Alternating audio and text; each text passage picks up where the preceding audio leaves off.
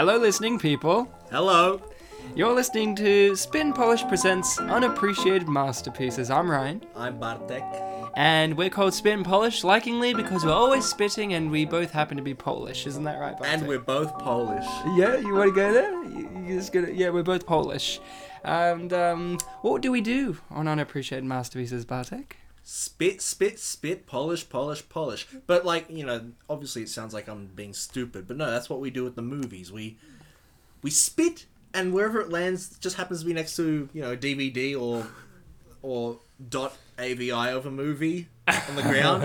and then we watch them and you know, they're all they all happen to be those unappreciated movies that, you know, either didn't get good reviews or have been forgotten by time, and we feel like it's time that they find their pedestal or refine them. Yeah, you know that that was even though it took you a little while to get there. What you said was emotional. Well, I can't say the same thing every week. These these films are emotional. We find these unappreciated masterpieces, these lost lost artworks of time, and we talk about them. We do the commentary for you, and we try and dig deep in the meanings because these films.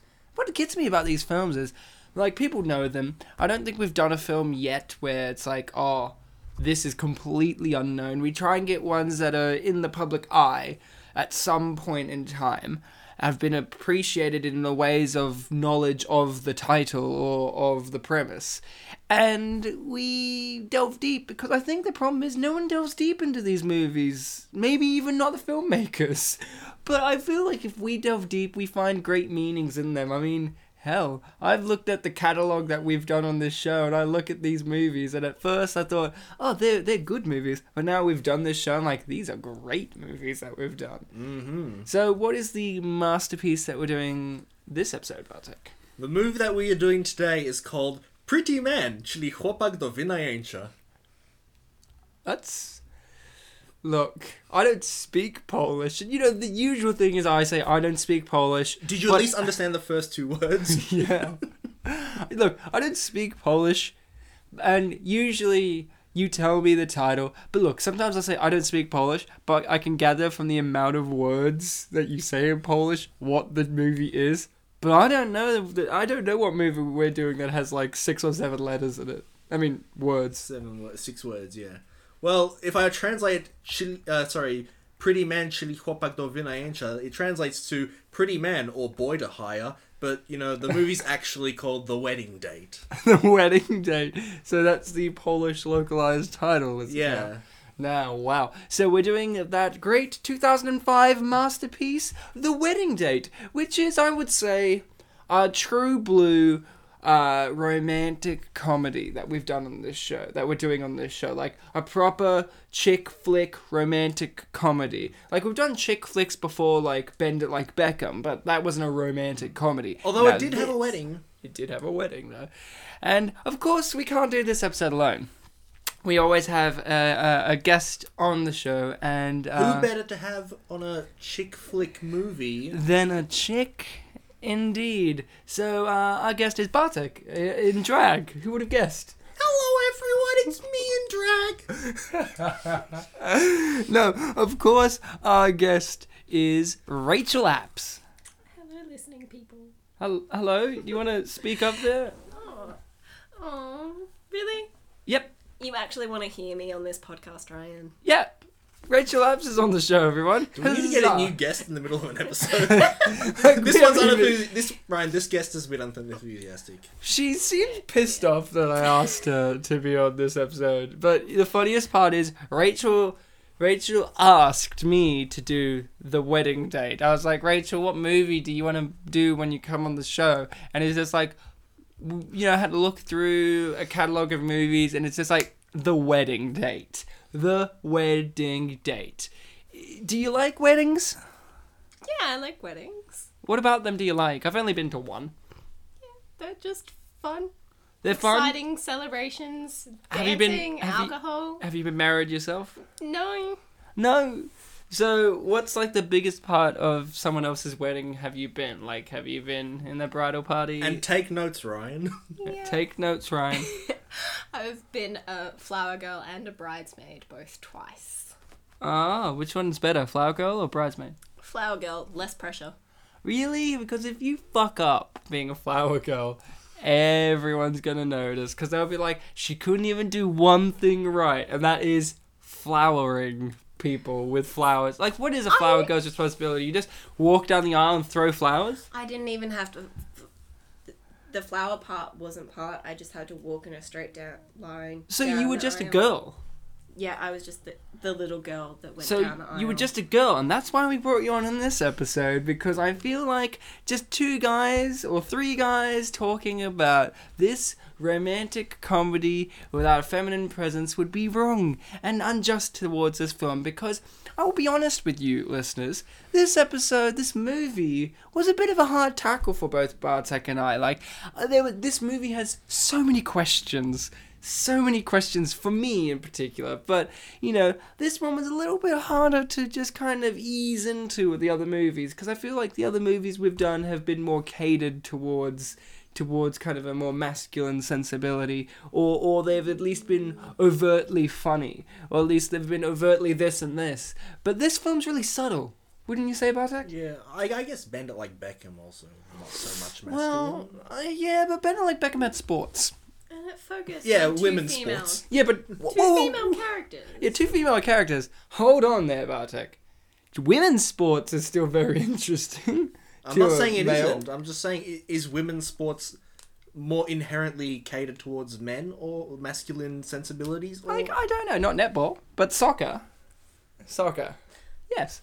I don't know. You could argue female soccer players of a professional league titling who play in America, like okay, what about from Ben like Beckham. what about women's sports with the issue of girls don't play soccer oh, well, from a family? Well, you know, that's that's that movie's issue. But this movie is not that movie. This movie is The Wedding Date with Debra Messing, who is from Will and Grace. Did you ever watch Will and Grace? No, is that the show about two women who are together? No. No. it's called Will and Grace. It's about Who do you like think Will is? Will I is haven't not our se- guest. No, I I haven't seen it, but I remember there was like some show with a similar title. It's about lesbians or something. Dharma and Greg? I don't know. Two broke girls?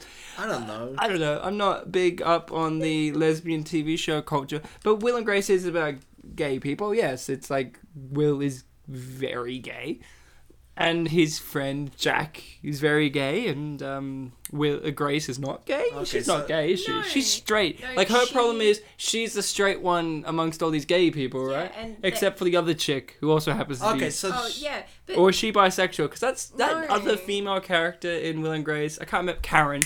Karen is such a slut. Yeah, It's to the point in which I don't know. I can't remember if she likes men or women or everything. Really, she's that much of a slut. So it, that was the show I was thinking of. I just didn't know the premise. Yeah. Also, I think we're delving really far. I think we should just start the movie soon. Talking about sluts, let's start the wedding date because this movie has quite a few sluts, doesn't it, Bartek? Um, Think about it. I guess. Do I the hookers count? What? Do hookers count? Yeah. Okay. There's male and female sluts. This is very diverse. Let's start this masterpiece in three, two, one, play. gay. that was a little joke from me because gay. apparently, gay is a joke. No, it isn't. Don't say that, Bartek. That's really offensive. There are no gay people in this movie, right? Um, I didn't really note down.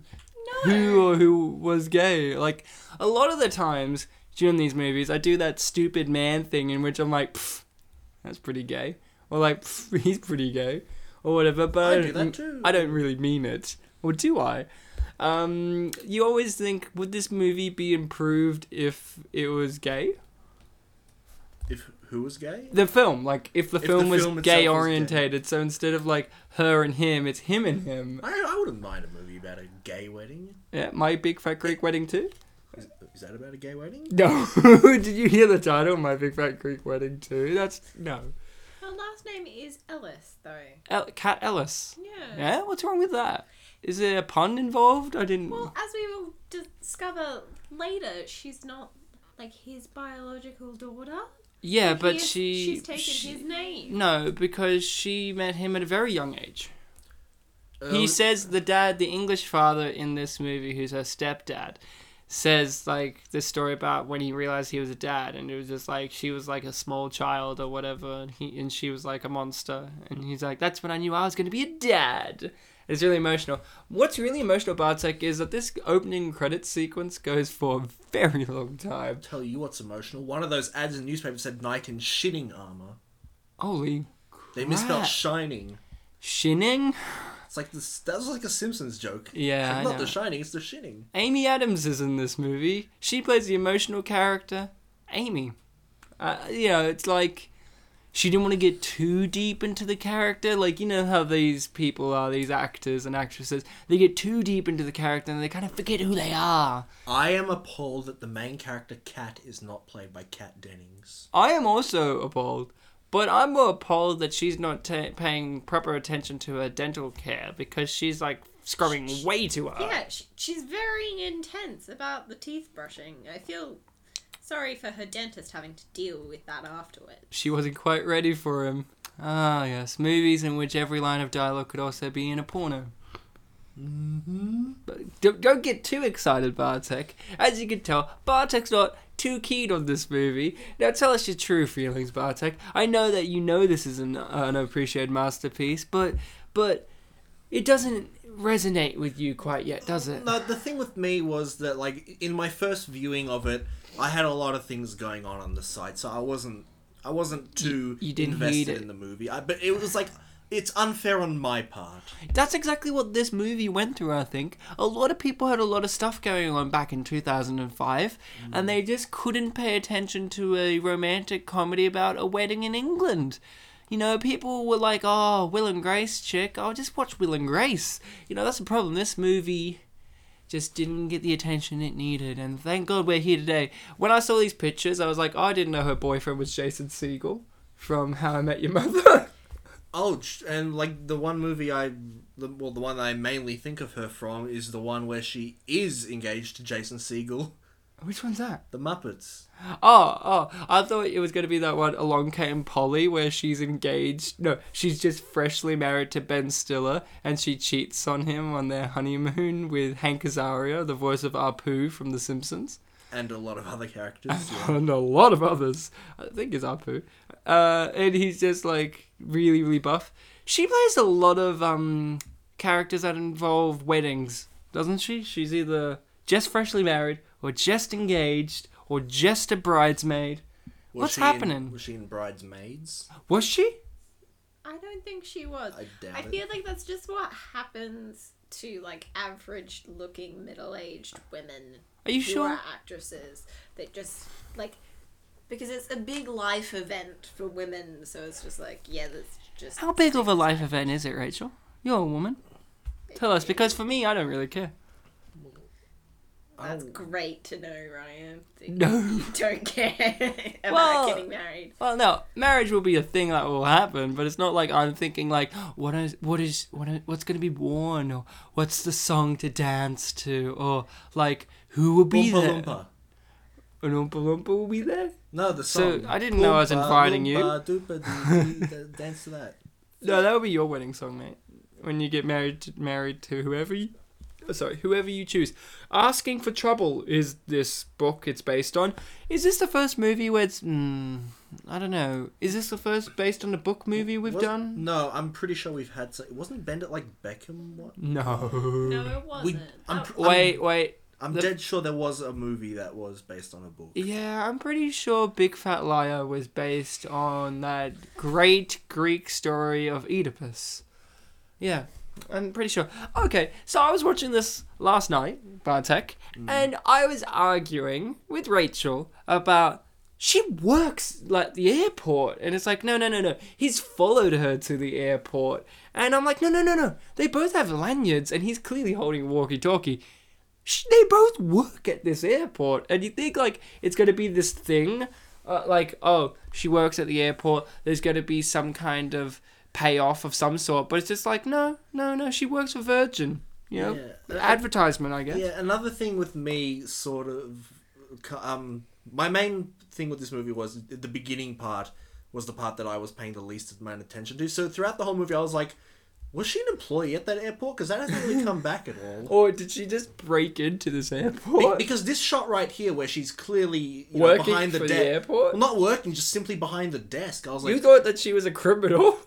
no, I was just what like, she's doing could be acts of terrorism to you. no. All I'm saying is that it's not really talked about, and the simple fact that she's there and it's not a big deal really implies that she works there. Yeah, yeah. Rachel, any thoughts? She checked in 15 minutes before an international flight. Yeah, Bartek, you've flown internationally. I haven't. Can you do that? You, well, I mean, Like check you'd in you'd be- 15 minutes before it takes off. You'd be an idiot. Yeah, but will they allow you? don't think because they Tiger do. I Air think- wouldn't. I- Because Tiger Air love anal sex because they like to fuck you in the ass. But go on. I've never come that late before. I've Yeah, you have. well, I mean, they don't call me early; they call me late. But um, no, I've never been that late to a flight before. So like the big thing, the biggest thing for me was actually this was on my last sequence of trips, uh, halfway through 2015. On the way back from Holland to Melbourne, the very first flight we were on was really delayed, so that by the time we landed in the second airport, we had to pretty much rush all the way to the next yeah, flight yeah, and yeah. have to like wait for it's us. and always a worry, isn't it? Yeah, that's pretty much the biggest thing for me. I've never been late to the airport for a flight. Well, that's good. That's good. Have you ever flown first class? No, with like like most flights, we have to walk through first class to get to our economy seats. Does it look like this, where they're like weird pods? Um, Because I haven't the seen first- a plane that looks like this. On, first- uh, I haven't been on international flights, so I imagine the first class is different on international first- than domestic. The first classes I've seen look a bit nicer than this. Yeah, but this is 2005. Even for 2005 standards, would you say it was shit? yeah, I mean, I've been I've been on flights uh, back around then a few times, and yeah, there were much nicer looking seats. These look pretty economy. Hear that, Rachel? This movie, they couldn't even afford to get them the good first class Well, for to- Virgin. They give them like the rat To- shit. no, first well, class. no. To be fair, these seats are definitely better than any seats I've ever had. Oh yeah, but this is like they're in first class. Like the, So the first the first No class- running by the pool in first class. The first class Yes. Is that I've seen, the seats look a bit more couch-like than this. hmm Well, she fell asleep and now she's like rat shit ugly. That's the joke. Like she's ugly and he's attractive. Rachel, is he attractive? Sort of. What do you He's mean? not, he's not extremely attractive. I think you don't look at him and go, he's a prostitute, like he's hot enough to be a gigolo. I think he. I. I, really, Bartek? Bartek, you know men. Um, S- is he? Would does he look like a gigolo? I mean, Rob Schneider was a European gigolo for a while, so if he could be a European gigolo, can't, Well, I mean- can't Dermot here? Hold on, Rachel does have a point. He doesn't look like Rob Schneider. Yeah, he does. What's surf ninjas for people who look like Rob Schneider? Hint: he's in it. Um, Rob Schneider did look like Rob Schneider. he did look like Rob Schneider. Uh, It's I mean, amazing how he looks so- like himself. Let's ask this question: Is there any male in this movie more attractive than Nick here? yeah. Um, I think that the guy getting married is more attractive. Ed? Ed. Ed's got a nicer thing going on. Like he's got that typical British gentleman thing going on. Am I right? Ed's hotter. Ed's hotter than Dermot McPlank of Woodface. Yes, I believe that Ed is hotter than Nick. Okay, cool. What do you think, Bartek? You're, you're, you know, is it is it this old guy here with his pint? No, 'Cause there, he was- he was no. pretty attractive. Stan Lee's the most attractive. Oh my movie. god, Rachel! we I were, did the same thing! there was a bit last night where at the end, like Oh, spoiler, you, you found out at the end. spoiler alert. There's a bit at the end in which these three people, two girls and a boy, like These emerge. children. Yeah, that's why I said girls and boys, not men and women. Girls and boys like run out from underneath this table where the presents are. And at first I thought, is that where Jeffrey ran off to and he's having sex with two women? But then you clearly see that they're children. Why the hell did you think it was Jeffrey? because I was like, oh, when's Jeffrey gonna come back? I thought Jeffrey was gonna come back. didn't you hear the line? He's halfway to France. Yeah, but I thought he's gonna come back because of story, and also ah, because I looked at the runtime and there was still like another half hour left. So I was like, "Oh, Jeffrey's wait, gonna at that come." scene there was half an hour left from I'm the kids. pretty sure. Wasn't the credits about to start like two seconds later? No, no, because when that happened, he was still chasing after Jeffrey, and the wedding had not even properly, properly begun. I Weren't they don't all think. sitting in their seats? Maybe.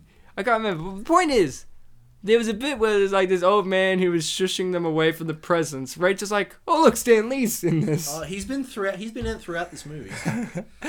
Do you know that Stan Lee's in the Princess Diaries too? I haven't seen it. Okay, so she gets married in the Princess Diaries, and Stan Lee makes a cam like actually Stan Lee makes a cameo in it, and it's unknown why he's in it because it's not a Marvel movie, and it was before Disney owned Marvel, so it's like, why is he in this? Rachel wants to say something. How rude is that relative just going, it should have been you that has gotten married? Like, she hasn't seen her in presumably years, because it's been two years since she got dumped. And it's just like, it should have been you. It's so unfortunate that you got awfully treated this long time ago by this awful man who's also here at this party. Well, it's an English thing to be a cunt. Just saying. I, d- I don't know if she she was. I'm pretty sure she was an Well- English relative. See, Yeah. see the Thunderpants episode. See the Thunderpants episode for English people being cunts. English people being the devil. Now, here's something. Now, I said this movie raises a lot of questions. For pretty much most of this movie, now, Bartek, you weren't paying fullest of fullest of attention At as this you could point, I got better. Yeah, you got better. And Rachel, you know, you're in and out because you've seen this before. And I've seen this before too, but here's my story of seeing it. I saw it when I was very young, when it first came out. My parents were over at their friend's place and they were watching it. And being a young kid, I wasn't really interested, so I was like zipping in and out, in and out of the movie. And I came back in towards the end and watched the bit where um, which has always stuck with me as like a really funny bit of a movie, and I could never remember. But the bit at the end where um, the groom, what's his name again? Ed. Ed, where he's kind of watching everything unfold, and he just walks over to the best man. He's like, "Hey, what's happening?" And it's like, "Oh no, no, no, don't don't worry about it." It's like. No, no, there seems to be like a big commotion. What's happening? It's like, don't start catching on now, buddy, okay? And like, he says that to him, and Ed's facial reaction is just a big smile, like, okay, I won't, and just walks off. That was nice. That always caught me as a kid. It's still grown with me over the decade, as over the decade that has passed since.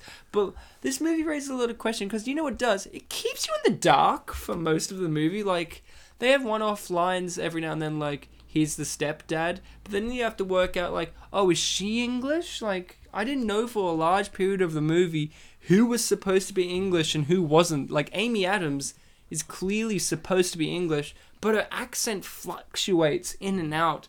Where I'm like, wait, is she? Or is she just a slut? I don't know. Do you reckon a bit more exposition could have saved this movie? this movie is like. Good thing about this movie is, we've said this before, a rule of thumb is show don't tell. But some movies like to tell, such as Tarantino movies, they're all dialogue movies. So sometimes you have movies that tell don't show. And then you have movies like this, which is just tell and tell and tell and tell and tell, because this movie is like 85% to 95% exposition. By the way, anyone who happens to be watching this along there's Stan Lee, anyone who happens to be watching this movie alongside us, can you recognize who the mother is? Uh, I'm pretty sure that's Julie Andrews.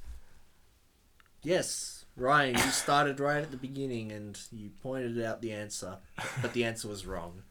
No! Who is it? Rachel, do you have an idea? I have no idea what her name is. I think it's like Deborah something. Debbie. Deborah's the main actress. Uh oh, I got the mistaken. Who is it, Bartek? I'm on the edge of my seat because she's being a major She- cunt right now. She who? The mum, she's being a major cunt right now. She's all like, Yeah, this was that was very. Like, "Who the hell are you?" I'm the, I get it that you're the her mum, but like, far out. Like, does does guys? Does your mum publicly disgrace you with a microphone in front of all your friends and loved ones who already know what's happened? Because I know mine Friends, surely loved do. ones, and Stan Lee. Stan Lee's a loved one. We all love Stan. Yeah. So who's the mum? I'm on The the, edge of my seat. A lot of people might recognize the mum from a show called Two and a Half Men. Ah, I recognised her from Saved by the Bell the college, the college years as the dean. Yeah, she was the dean. I liked her much better than the other teacher guy. He sucked. Yeah, there were a lot of like one-off Mr. teach- Mr. Belding, he sucked. No, Mr. No comparison. Mr. Belding was only had a cameo in the college years. Yeah, that's why he sucked He in brought, a comparison to tur- the he, dean. brought, he brought a turkey when they couldn't have a turkey on Thanksgiving. Oh. Isn't that a nice thing for Mr. Belding to do? Oh Jesus! So That's she's his- the mum from Two and a Half Men, Yes. and she's a bitch in that, She- and I she's a about to say, bitch in she this. She she's a bitch to one of her sons. I'm not She's sure bitched if about you were paying attention, but I think our subtitles said colleges instead of gynecologist. No, no. Well, no. she's the dean. So, so everyone, who's now that we've had all the characters really burst on the screen, who's your favorite? Like Oh, once you watched it, I who's re- your favorite? I really like the stepdad. Stepdad, the English stepdad. Yeah. Okay, okay. What about you, Rachel? Did you have a fave? I really like the extra with the unicorn tattoo. Oh, brilliant! Wait, wait, wait. Here's know who that here's the classic moment of the film. It's like, oh, good God! I think I just came. You misspelled I think I just. I think I just come. It's like, dear Lord, she is almost my favorite character because that line of dialogue.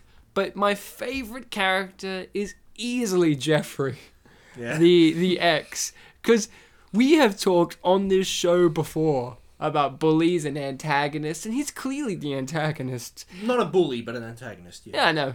Uh, but but all these characters have something in common, and it's either that they go through a great amount of deal and change dramatically for reasons unknown or known to the plot, such as in Big Fat Lie, the bully changes for no reason, and then you get characters that are like Paul Giamatti in most movies, where it's like they go through all this stuff and literally learn nothing at the end. And this movie actually must have listened to us from the past. It tapped into us now and heard that and wrote, "Let's have a character called Jeffrey."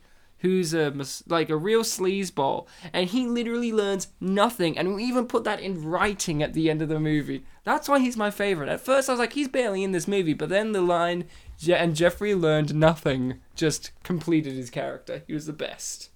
I also like the, yeah, I like all Ed, of yeah, them. you're handsome. Ed. Eddie there. So well, come on, don't try to give him names like the Ed Man. the Edster. Oh yeah. So this is one of the few times in which the idea that he's a therapist pays off. Yeah, I thought okay, Rachel, you've seen this movie before. No, So you had expectations, you had memories of it, mm-hmm. and I've seen it bits and parts through the years, but not properly. I thought, and Bar's like, you hadn't seen it at all. I thought when she was like, "Oh, you're a therapist," blah blah blah. I thought like with a scene like this, in which like this guy opens up to him, like Jeffrey opens up to him. You thought I thought like all the characters were gonna do that, like bring up the fact that he's uh, a therapist and be like, "Yo, yo, yeah," like open up to him. Maybe some comedy ensues. like it would build up this idea of you really are a therapist. Yeah, yeah. But I guess not. Um, did you find this movie funny, guys? I suppose they didn't want to overplay that joke. Yeah. With me, it's I- a subtle movie. What I I, I thought it was gonna go like this. I didn't think that uh, Nick and what's my character Kat. I didn't think that they were gonna get together. I thought that Nick was. G- Yeah, yeah. I uh, I'm just. I thought that I just- Nick was gonna be like this magical person she's hired that'll make everything good because he she- seems so wise and stuff. I thought he was gonna like help them patch up their relationship troubles. Yeah, I thought and it was then go- she was gonna get with back with her ex. Yeah, it was like, I thought he was gonna be this it was gonna- magical unicorn. It was gonna be like this Mary Poppins thing. Well, I'm done here. And then he puts his umbrella up, yeah, and blows away in the wind, and he just starts whistling and singing about being a gigolo. Oh, to be a gigolo. Rachel uh, had some vocal opposition to what I just said. I think. You just haven't watched enough rom coms to understand that she gets into that situation, and then through the plot, they explain that she is not ready to move on, but through this process and through getting Look. to know him, she becomes open to love again. I saw Bridesmaids. Excuse me. We have both watched romantic comedies. We watched the great romantic comedy Meet Dave, and that taught us all about romance and comedies combined in one genre. And, Ryan. you know, I'm just saying. Do you think I can slap you loud enough that would come up on the mic red? Why would you do that? I'm telling you, Meet Dave and this movie had a lot in common. For one, most of the characters are aliens to me in this movie because they don't speak like people. I think that's one of the downfalls of this movie. I said it jokingly before, but this movie is a lot of exposition. And exposition is in which you dispense dialogue um, that the audience under so the audience can understand the plot movements for the future, like oh this, this, and this, and understand the characters without actually having character moments necessarily. But there's no reason why this movie can have a weakness like that and still can't be a great film. I'm, I mean, lots of movies have exposition, of course, like narration is a form of exposition, and on and on it goes. But this movie is just 90% exposition. Like, for the first, I would say, 45 minutes, everyone's just dispensing And that's us. over half the movie. Yeah. Everyone's just dispensing us information such as this person did this. I'm going here because of this. My motivation is this. This, this, this, and this. And I find it refreshing to be told, not to just I guess absorb. I guess that if that makes it kind of feel a bit more like a, a book, I guess. Yeah. Like a mo- uh, like best of both worlds of a book and a movie. Rachel, you've read books. Is this a like a book? Because it's based on one. Do you remember the alphabet? Yeah. Yeah, Do you know how to I- I structure don't know the sentences? Pol- I don't know how to speak Polish or know the Polish Well, we're talking about English, don't worry yeah. English. English. I'm pretty good. I majored in literature, so I know like a little bit about books at this point. Uh, Do you know their like what their shapes are? uh, squiggle. Yeah, yeah. Like there are several books in this room. They are all mine, and they are all slightly different shapes. Oh, yeah, they, they kind of look like DVDs, don't they, Ryan? Yeah, they're mine. Um, so this movie is now setting up. They're now setting up the fact that this guy has more than two dimensions to him. Because at the moment being, we haven't got to know much about him. All we know is he's a male gigolo. You know, we know that. But why is he a gigolo? Why is he an escort? What's his story? Is there more to him than just the sex? I think there is. Well, he does. I just want the audience who- are watching along to take note of how abs he is. He's got good I abs. do believe that he is more abbed at the end of the film. Like No, I towards think the middle of the film. I think it's different. We're already towards the middle. Uh, I think it's different because at this point he's relaxing, but near the end he has to run and kind of buff out. Like you know, he has to tense Oh, I'm- those muscles. I'm talking about the scene in the boat. yeah, like- well, he's just had sex. I mean, come on. What about this scene in which she, She, she's very. Oh my goodness. she's like, "Oh my good lord, a penis! Oh, I've never encountered one of those." But this is where it confused. Okay, this is where it confused me. Like, is she supposed to be British? Because she's got a British sensibility about her. I mean, there's two British sensibilities in this movie, which is, "Good lord, you're not married, you're a spinster," and the other one, which is, "Oh, I just come." Maybe Two very different sensibilities. Hold There's on. no in between. she grew up here in London, right? Yeah. Yeah, that's my kid. So she's probably never. Well, I mean, unless she's had relations in America, she's probably only used to uncircumcised penises. Maybe since he's American, he's circumcised. And it's like, oh my goodness. Oh my good gravy. No. I like that's a really interesting thought that you went through.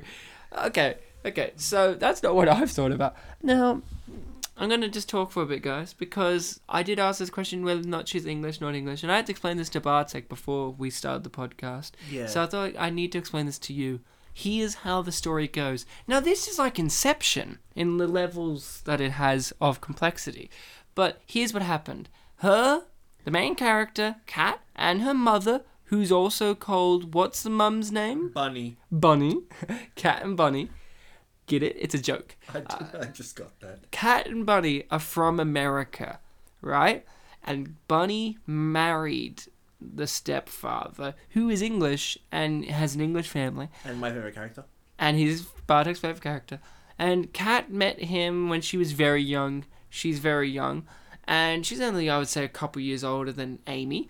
And then the mum and stepdad married, and they had Amy, and they moved over to England and lived a life there. And then Kat's obviously moved back to America for work um, uh, at the airline, which is good enough because that makes you travel all around the world. So she can still pop in and say hey to her family every now and then. So that is that, okay? Because I know it sounds very simple, but this movie is very complicated, isn't it? Because it took me really, really long to figure that out. Yeah, and once you figured it out, you could explain it to me. Yeah, because you could figure it out. And I, I was like kind of taking things for granted, like, oh yeah, yeah, yeah, okay, It's his British really- mother, whatever. really, really, co- yeah. And okay, the mum. I think we haven't given enough credit. She's a bitch, isn't she, Rachel? Yes. But the actress plays bitches all the time. I think. The Uh, few roles that I can think of, yeah. Yeah. She put a lot of effort in because Bunny is American. But what Bunny does in this movie is when she's around the family, like the ones that are respectable, family and friends that aren't the closer circle, she puts on a bit of a hoity toity accent. But then when she gets emotive, she lets it slip. There's a bit later in which Jeffrey's like, Oh, can I have a moment of your daughter's time? And she's like, You've had seven years. And she goes on and on and on. She lets that accent slip. And I think good, good, good acting there. I think we should all applaud it. Very subtle. Very, very subtle, very subtle. Because Bartek thought she was just English, but she's not. She's not. So, Rachel, who's really your favorite character? You were just like some random extra in the background that we never see again. Ed, It's okay. You can say the cousin, the slaggy cousin. no, Ed is my favorite character. Why is that? What is it so lovable about Ed? Is it because he's the only genuinely nice person in this story? Yeah, Yeah. that, that's pretty much it. He's just an oblivious idiot. No, yeah, I relate to that. I like how, despite the fact that he's the nicest, he's also the only one that like tries to instigate some sort of violence. What do you mean? Well, like he chases Jeffrey. And... Yeah, but is he not allowed to? I'm not saying he's isn't justified, but I'm just saying he's the only one that does. Um, yeah, well, look, this We- isn't a fighting movie. No, I know it's not a Street Fighter. I know it's not Street Fighter, but Could you imagine if this was Street Fighter? Claude Van Damme came in. if there was a like fighting game adaptation of this, that would the be wedding great. date, and it's just like one chase scene. I want to see Nick's like She's special. really move. working it hard here. Who, Jeff? Yeah, I was. she. Oh, I thought he said he, sorry. I was sort of confused by her attitude towards Jeffrey. Um, she wants to win him back. Yeah, but I was also like, she despises him. That's what I thought, but then there were scenes where she was like going too far to. I guess she was trying to make him jealous. It's like, uh, does she not want to get back? With No. him? Does she want to? Now, Bartek, obviously, you, you haven't been broken up with properly before. I have, but You with your mum? no. well, what happens is women are different to us, where we'll just be like, "Oh, take it or leave it." Apparently, uh, you know, Rachel.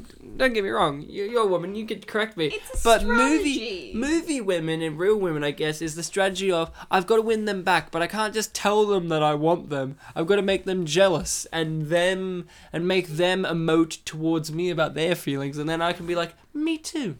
Yeah, she's got to make him want her again. But at w- but at one point, it seems like she doesn't want him anymore.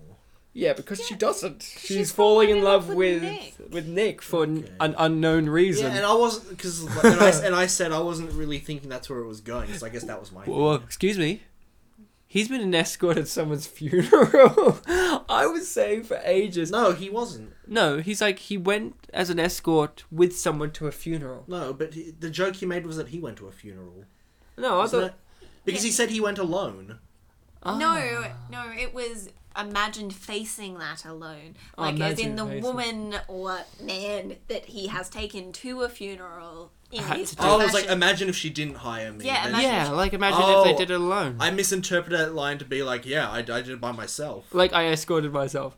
Um, Like, my he's- family died. I went to a funeral. I'm I'm Bruce Wayne. Damn it. Yeah.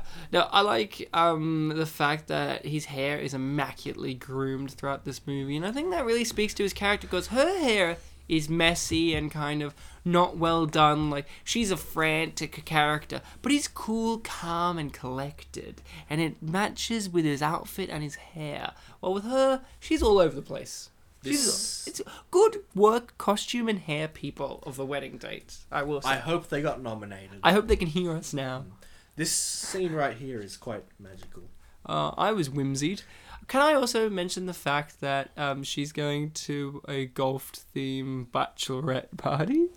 I just love that it's a golf themed. Like Is the dude, yeah, that's why she's wearing like the little neckerchief and the socks and whatever. You'll you'll see. the pattern. And I the just pat- thought it was like British. No, no, no, no, no. It was like golf themed bachelorette. Well, the look, no offense. I thought the guys would have a like gentleman themed or a themed bachelor party too, because it's kind of cool in movies. But in this, they're like, nah. Let's just have strippers. Strippers And we don't even get to see titties in this movie. I was really disappointed. I We thought, oh, it's strippers, and I'm we like, see parts of hers. yeah, but not nips. No nips. Yeah, no, no full nips. boobage. but let's be honest. Are the nips the best part? It, it completes the boob. But are they the best part? They're pretty great. You want to see the full picture of the boobs. You want to see the full boobage. Full boobage. Okay. Because then you can like, what's the best part, Bartek? Is it the under boob, the side, the top? Who knows where you end? Yeah, I guess we all are just different beings. Like Bartek likes the back of the boobs. Yeah, no, right? I'm shocked too. I like the blood of the boobs.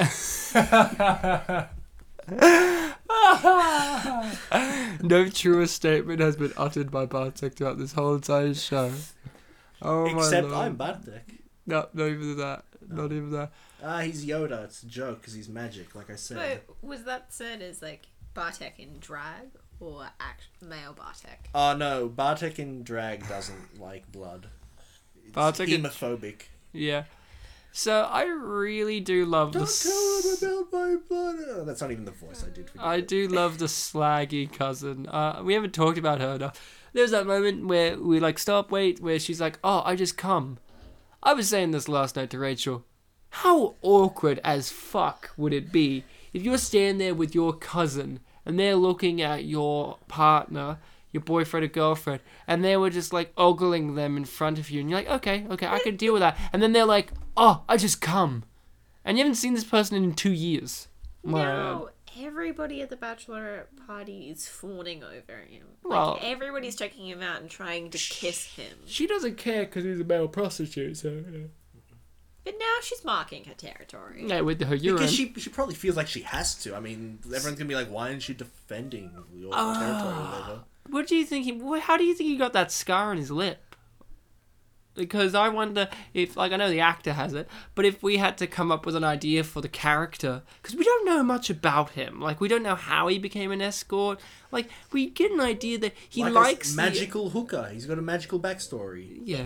The backstory was explained when she was sitting on the toilet. No, but Didn't he even make that he, up? he made that up. Both stories, the one written in the magazine and the story he told her, he's like, they're made up. We don't know why he's a prostitute. We don't know his backstory. We don't I- know anything about him. Like, Just like Tommy Wiseau. oh my god, is he making a movie called The Room? Who knows? Maybe it is him. I mean, he's got a weird dark-haired European look about him. The Disaster Artist has this whole big backstory about him, but then at the end it's like, I don't think this is true. It's just one story I heard. See, I thought that it was he told the truth in the article and then he was just messing with her. But his article story was so vague. Why would He was a sexual surrogate and then eventually got into the Yeah, but how did he get business. into that? Why would he tell the truth? Why would he tell the Because truth? Because he thought he was anonymous. Because he's a magical hooker. Somehow, okay. Oh, now this. Okay. This scene brought up something, Bartek, that I think you would enjoy as a theory. I don't know, maybe not. But I had a revelation when watching, um, I keep forgetting his name. Ed. Jeffrey Ed. Ed, Yeah. Ed, Ed, Ed, Ed. I think he's drunk all the time. There's the nipple suck. There's oh yeah, there was somebody sucking on the glass nipple there. See someone else, some yeah, someone else like sculpture. the eye sculpture, but somebody else like nipples. See about it. But I have a theory that Ed is constantly drunk, not just in this movie alone, but in their backstories. Because in this conversation, he had to remind him of this event, and each time he was reminding him, it was more and more obvious this event. And then he said something really obscure, and then he was like, "Oh yeah," and I get the feeling like Ed is an alcoholic because throughout most of the movie he's really wasted and when he's not He's pretty she- slurred and stumbling around the place until he gets energized enough to want to chase someone. And then he can't even chase him because he's so unfit and, sta- and staggering all over the place. It makes me feel like, is he drunk all the time? Like, is Ed perpetually drunk? That's something I just thought about last night. What do you think, Bartek, now that that light has been shone on that m- mystery? Whether or not he is always drunk or hungover or under some sort of influence, I think that his characterization is what makes him lovable. I think so too. He's got this naive, bunny-like charm about him. When you say bunny, do you mean the animal or the mum? Both. You missed the reference to Australia. What was that? Sorry. You missed the reference to Australia. Oh, what did they say? They mentioned Sydney. Oh yeah, the guy's like, oh, I thought you were in San Francisco, or was it Nepal? It was like close, Sydney, and then he was like, I didn't get there. I went Sydney somewhere else." Nolan's house. Oh my lord, who's Sidney Nolan again? An artist. Ah. He has this one drawing of like Sydney Harbour, and it's like drawn like a child drew it, and it's one of his big. Oh, that pieces. one. Have you seen that before? Yeah, yeah, yeah. That That's a famous funny. one. Also, um, Woody. Hi, Woody. Are you a character in this movie? Apparently. Woody's. Yes, he's in the title cards at the end of the film. Yeah. Oh yeah. Yeah. Yeah. don't- Where else is he? Um, he's at the wedding.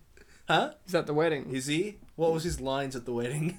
Just because he didn't have so many lines doesn't mean that. He's Okay, not a what was his point at the wedding? To get with um The slutty cousin. the slutty cousin. Is that did that happen? That's in the title cards at the end. Spoiler: This movie ends with title cards where it's like this person ended up like this and this and this, and with the slutty cousin, it's like she she found out why they called him Woody, and then you see them dancing together. Oh, that's right. That was a line. So yeah, I guess you just paired the spares.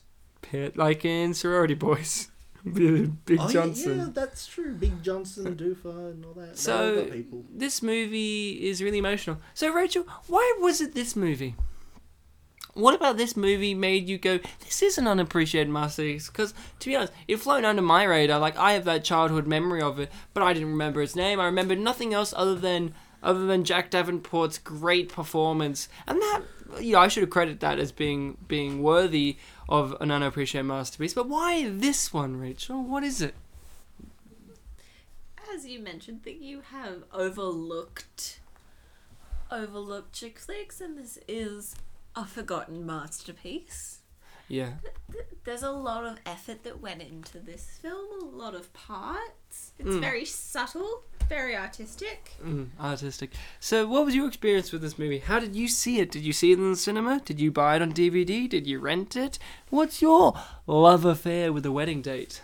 I believe my mum rented it on DVD, and Yeah. then we got it a couple of other times as well. So, wait, wait. This was a multiple viewing one. Yes. Isn't that great? This movie.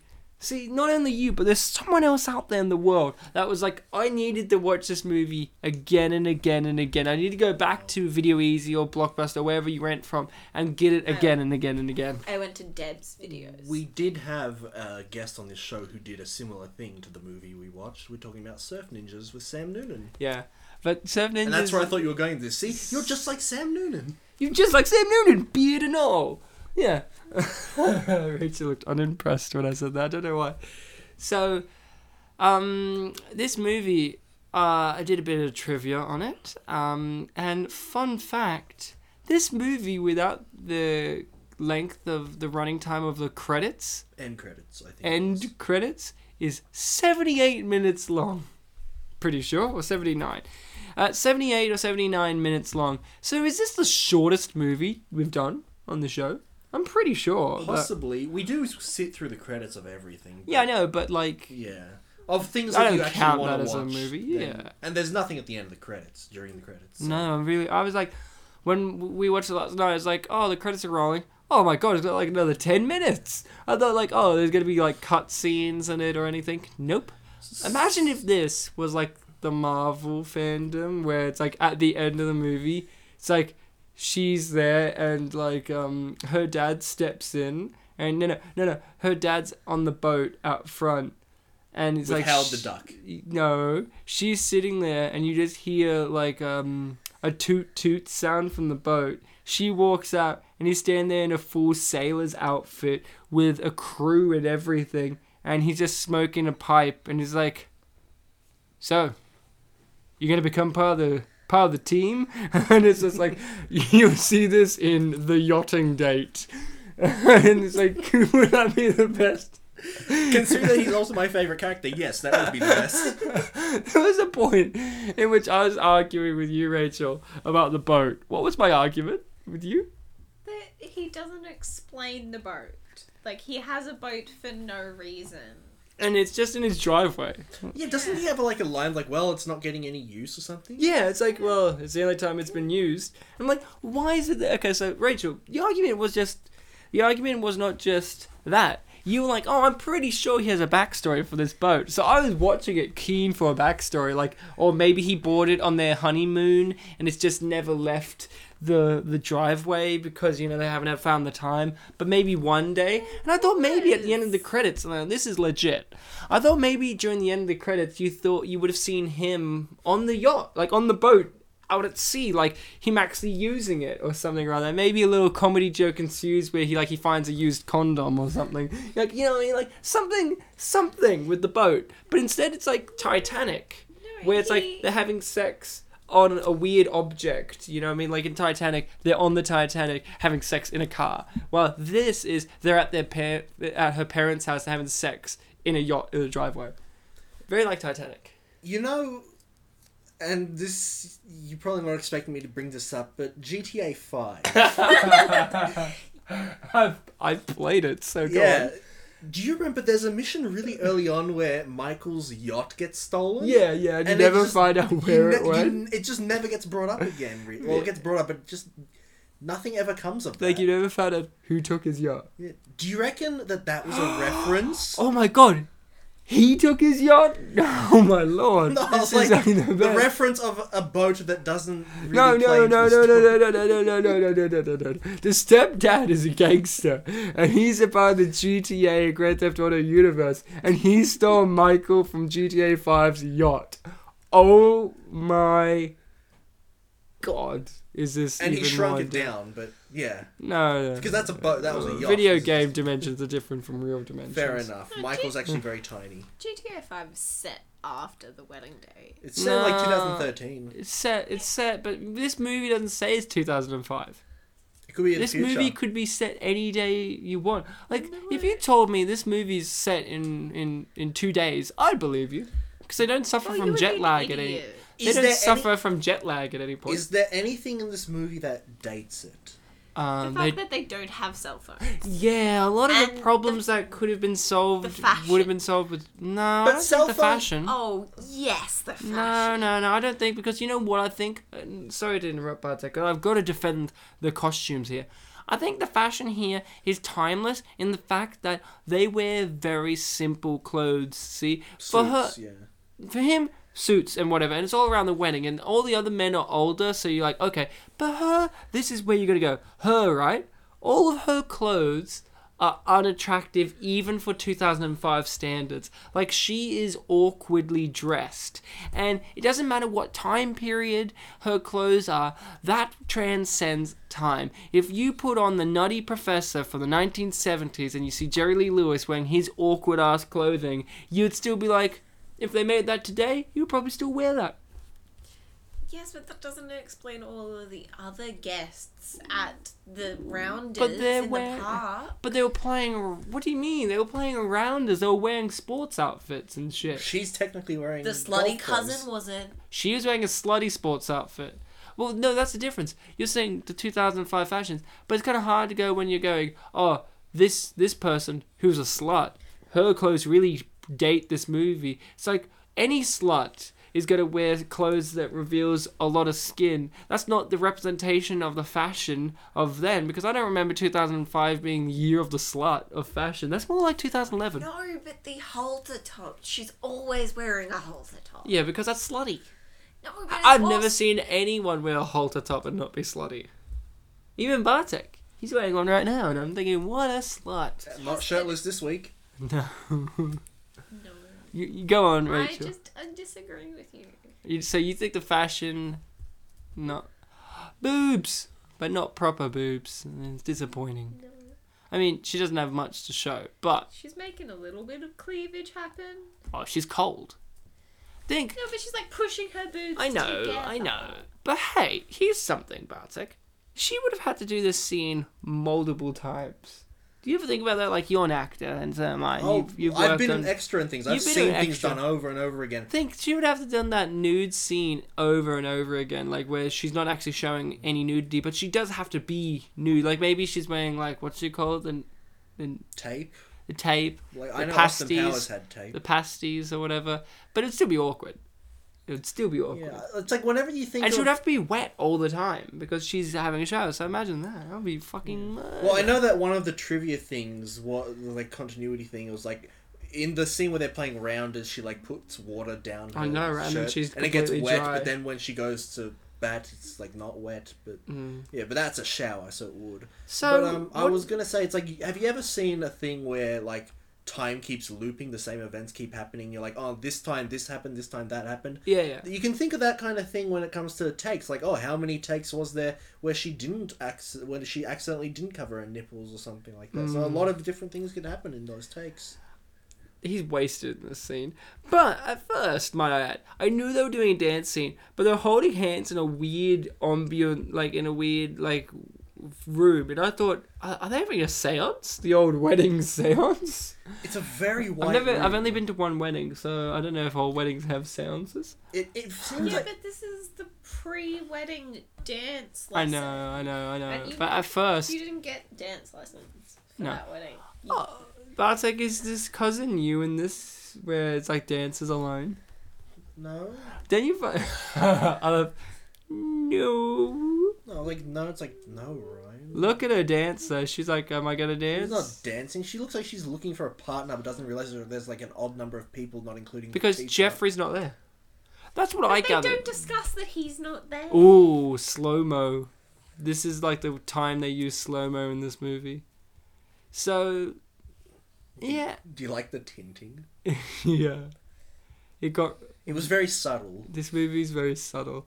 So, I don't find him an attractive guy. I'm just saying. I don't know. Okay, look. I, you're saying, Ryan, you're being a bit harsher on this movie this time around. I'm not. There's just things you got to point out. There's things I do like. Like, I like the cousin dancing. I like the fact that they got this weird tilt thing going on at the moment. Like, Tint. like- tint, sorry. And they've got this weird kind of swirling around, like slow mo and no slow mo. I like the dad. There's lots of things I do like. But there's things that the core foundation that I do know are problems and I recognize them and I recognize these problems are the reasons why they're unappreciated. And I think the problem is why do they like each other? Nick and uh, main character Kat. like Kat. Well, like I said many times, I didn't think that they were getting together. I was I'm very confused. I think the reason they got together is they're both lonely souls and they're Is he looking for love. Yeah. Like again, we don't know much about him. Yeah, like, what happens could- if he had a wife and kid? he, exactly. he could have any sort of backstory. He's like the character with like a malleable oh my god. ad libs past. He's Hawkeye from the Avengers. Okay. Except for you find out Hawkeye Hawkeye's a family and then it's completely ruined. But oh look, there's the boat. Is he taking the? Oh my god, he actually did use the boat. Holy Is that the same boat? Shit, it's the boat. It's the boat. Oh my They god, ha- it's the boat. It's the summer house, and Are there's you a sure? boathouse. Yeah. They took it boating when they were Wait, children. wait, wait, wait. Yeah, yeah. We're gonna see who comes out of that that car. Oh, I think it's him, man. It's got to be the dad, right? Yeah, who else's boat? Oh, Oh, how dare she? hello, Bambi, and he's just like, oh, darling. Please don't do Fuck that. He you, says. Bambi. Okay, this dress is awkward. Like, was it supposed to be on her shoulder or not? Make up your mind, Kat. Like this. Wear strap. smaller clothes. Wear less. Wear less. So Be more like the slutty cousin. Well, I mean, we saw more of her tits than the slutty cousin. yeah. So yeah, this movie raises a lot of questions. Is is is Eddie drunk? Is she supposed to be English? Why are they in love? She works at an airport. Um, what? They are now pointing out that she knows nothing about him. Oh yeah, and he's like, I hate anchovies. That's not how you spell anchovies. These subtitles are uh, Not So- quite as awful as Surf Ninjas were. When we get any information on him, it's literally like the most mundane thing where at the end of the movie, I'm actually won't be surprised if he leaves her and he goes back to what he's doing because we don't know him well enough to be shocked if that happened. He has to leave like a mysterious message, like "It's time" or "I've got to go back." No, no, no, no, no. He's gonna leave a mysterious message like, "Daddy's got a tinkle," and it's just like, "All right, all right." And no context. It's just like, "Daddy's got a tinkle," and then we never see him again. So why is the dad your favorite character? Isn't he just? He's a, he's really funny. Yeah, Have you why? seen his delivery? He's, he's got this. Well, I never found. He's- I found Eddie way funnier because he's so likable. Like, look at him in this scene. Like, he's just like. Well, oh. I think the dad is really likable. Oh, no, I'm not saying dad isn't, but the dad is the dad. While I feel like um, Eddie is is you know he's he's more relatable because he's closer to not our age, but he's younger. Like the dad's lived a life, he's raised a family. Eddie's coming into his own. He's starting his new life, this new transition. But he's a lad at the end of the day. He likes a drink. He likes a bit of a shout. But he's still a nice guy. That's why I, I think, he's. think And also, he's just really funny because he has some of the funnier scenes, such as the bit where it's like, "How do you know so much stuff about stuff?" And it's just like, I think I'm the dad is written really well. I think And he's he has a lot of subtleties. Like he's got the whole boat thing. He, you know, he, he's kind of like an observer to the whole goings on of the movie. He's not too involved in a lot of it. There are a lot of scenes where he's just there, not saying anything. But when he does get things to say, they're they're always meaningful. And Hmm. he's got this kind of mm, funny Joie de vivre. Joie de vivre. He's not French. I don't speak Polish. uh, yeah. So, oh, here's the Here's mum. your sing- Here's the mum. You still have seven years of her life with your bullshit and your job. What a bitch. She's like, and now she takes a slug of her drink. She's like, mm. It's like the Kermit thing, like. but I'll just sit here drinking my tea. What's the line? I don't know. I don't know Kermit well enough. So, Rachel, while we were talking, we weren't paying any close attention. What happened just now? So, all I saw was, what's his name? Jeffrey talking to Amy Adams, who doesn't really look like Amy Adams in this scene, I will be honest. No, it- Jeffrey was trying to get Amy, Amy Adams to uh, tell the feelings that she has for him and admit it. So, wait. There's something going on between Amy Adams and Jeffrey? Noble, noble Jeffrey? And again, I didn't get that when I watched the movie. I Yeah. thought he was like referring to, for some reason, his jealousy of, of Nick being with Kat. There's lots of meanings you could have in this, but he's in this scene. He's trying to explain to her the truth of why he left her. Because uh, throughout this movie, we don't know why he left her, and then we find out. Yeah, and I didn't find out until Kat found out because I just didn't catch it for some reason. Yeah, look, I don't mean to bash this film, guys. We love it I deep don't down. either. I'm just saying there. I'm going to bash it just right now. Could this movie have benefited from us not seeing that scene of Jeffrey and Amy? I think it would be better perhaps if we didn't, so that way we can keep with the knowledge that she knows. Because I feel like the scenes that Nick has are good, like this one with the dad, in which he's got some backstory on her. But I feel like that revelation would have been more powerful if we got it like Bartek did, in which he didn't know until she knew. But we knew before she knew, and that is a great dramatic technique, but sometimes it is a well trodden ground. So, wait, I missed this. Why has he got the toothpick thing happening there? Because it has anchovies on it. Oh my god, he doesn't like anchovies. Well, he doesn't. li- According to the subtitles, he doesn't like a person named Anchovy. Anchovy. So yeah, what you were saying right there, I guess what would make this movie not as appreciated as it should be, because I think on even Rotten Tomatoes it's got like what ten percent. Oh really? Well, Man of Steel. It's very low. I think it's uh, like just double digits. I think people are harsh on it because it isn't perfect. Mm. There are a lot of things that we're even seeing right now that could make it better, but they're just the things that are that it's got that are good. People just aren't looking at because they look for things that they want more. Mm, mm. That is true. That is true. Now I remember it's one of these things where I'm having uh, a, a bit of conflicted brain about. When I watched this movie last night, and I can't remember because when they come up with lots of these movies, there's lots of dots that I connect that I realize, wow, I didn't notice that.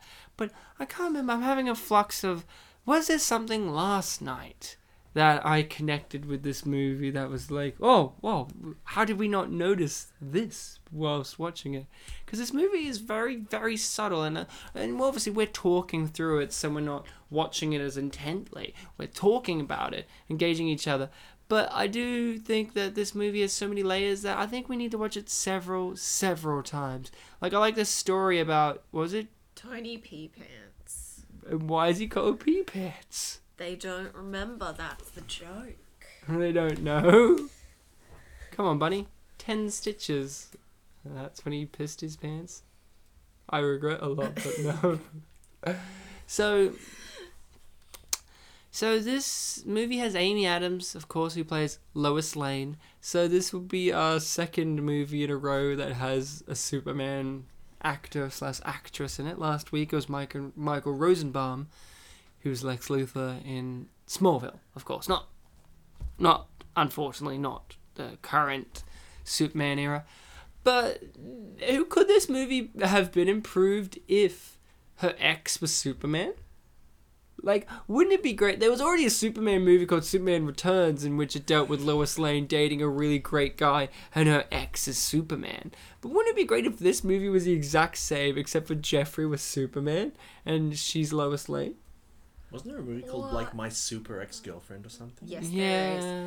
What Uma Thurman. if like Ed thought that it was Superman that she was secret, like she was dating when they finally got together, because he was aware that there was another guy, and he was just like, "Oh, I just think it's Superman." Well, I think the Superman of this movie would have to be the magical hooker guy, Nick. Nick, he's Yeah. the Superman. What about the dad? Well, the dad's a dad. Nick's got the one- Nick's the one with the mysterious backstory. Remember last night I was having this argument with Rachel about why is the dad washing the boat in the driveway? Because it gets dirty From what? from just sitting there and Yeah, but if he dust. takes it on the in the water, it's gonna be fine. well, you've got to take it to the water. Yeah, any which he's doing. Yeah. Yeah, which he's doing now that he No, but hasn't he in didn't. He hasn't in quite some time because he's like, I'm glad finally somebody's getting use of her. Yeah, but what I don't get is why does he need to wash it if he's taking it out on the water tomorrow? Like he was washing it the day before. He's taking it out on the water today, like this day in the movie. What's the point? It's like I'd understand if it had barnacles and shit on it, but it was a perfectly fine looking boat. I like the idea that maybe it's like the thing he does to get away from everyone. It's just like wash his boat.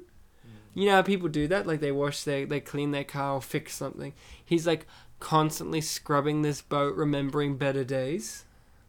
So Bartek, this is when you realized, huh? Yeah. That, but did you realize that the That- cousin like- knew all along I'm confused about why everyone seems to know it now. because she wasn't in England at the time. Like she fucked off as soon as it happened.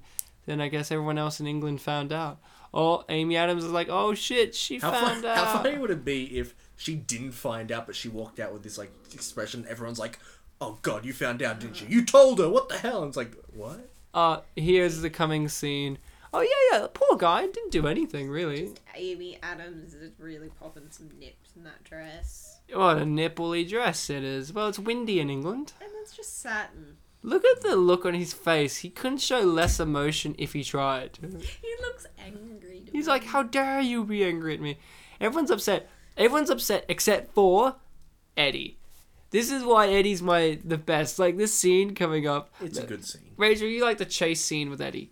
Yes. But I like Eddie. It sums up a character. I love those moments where characters summed up, where this is him summed up. It's like he doesn't have an, any idea of what's happening, and then like Jeffrey shows his true colors. It's like, oh, don't start catching on now.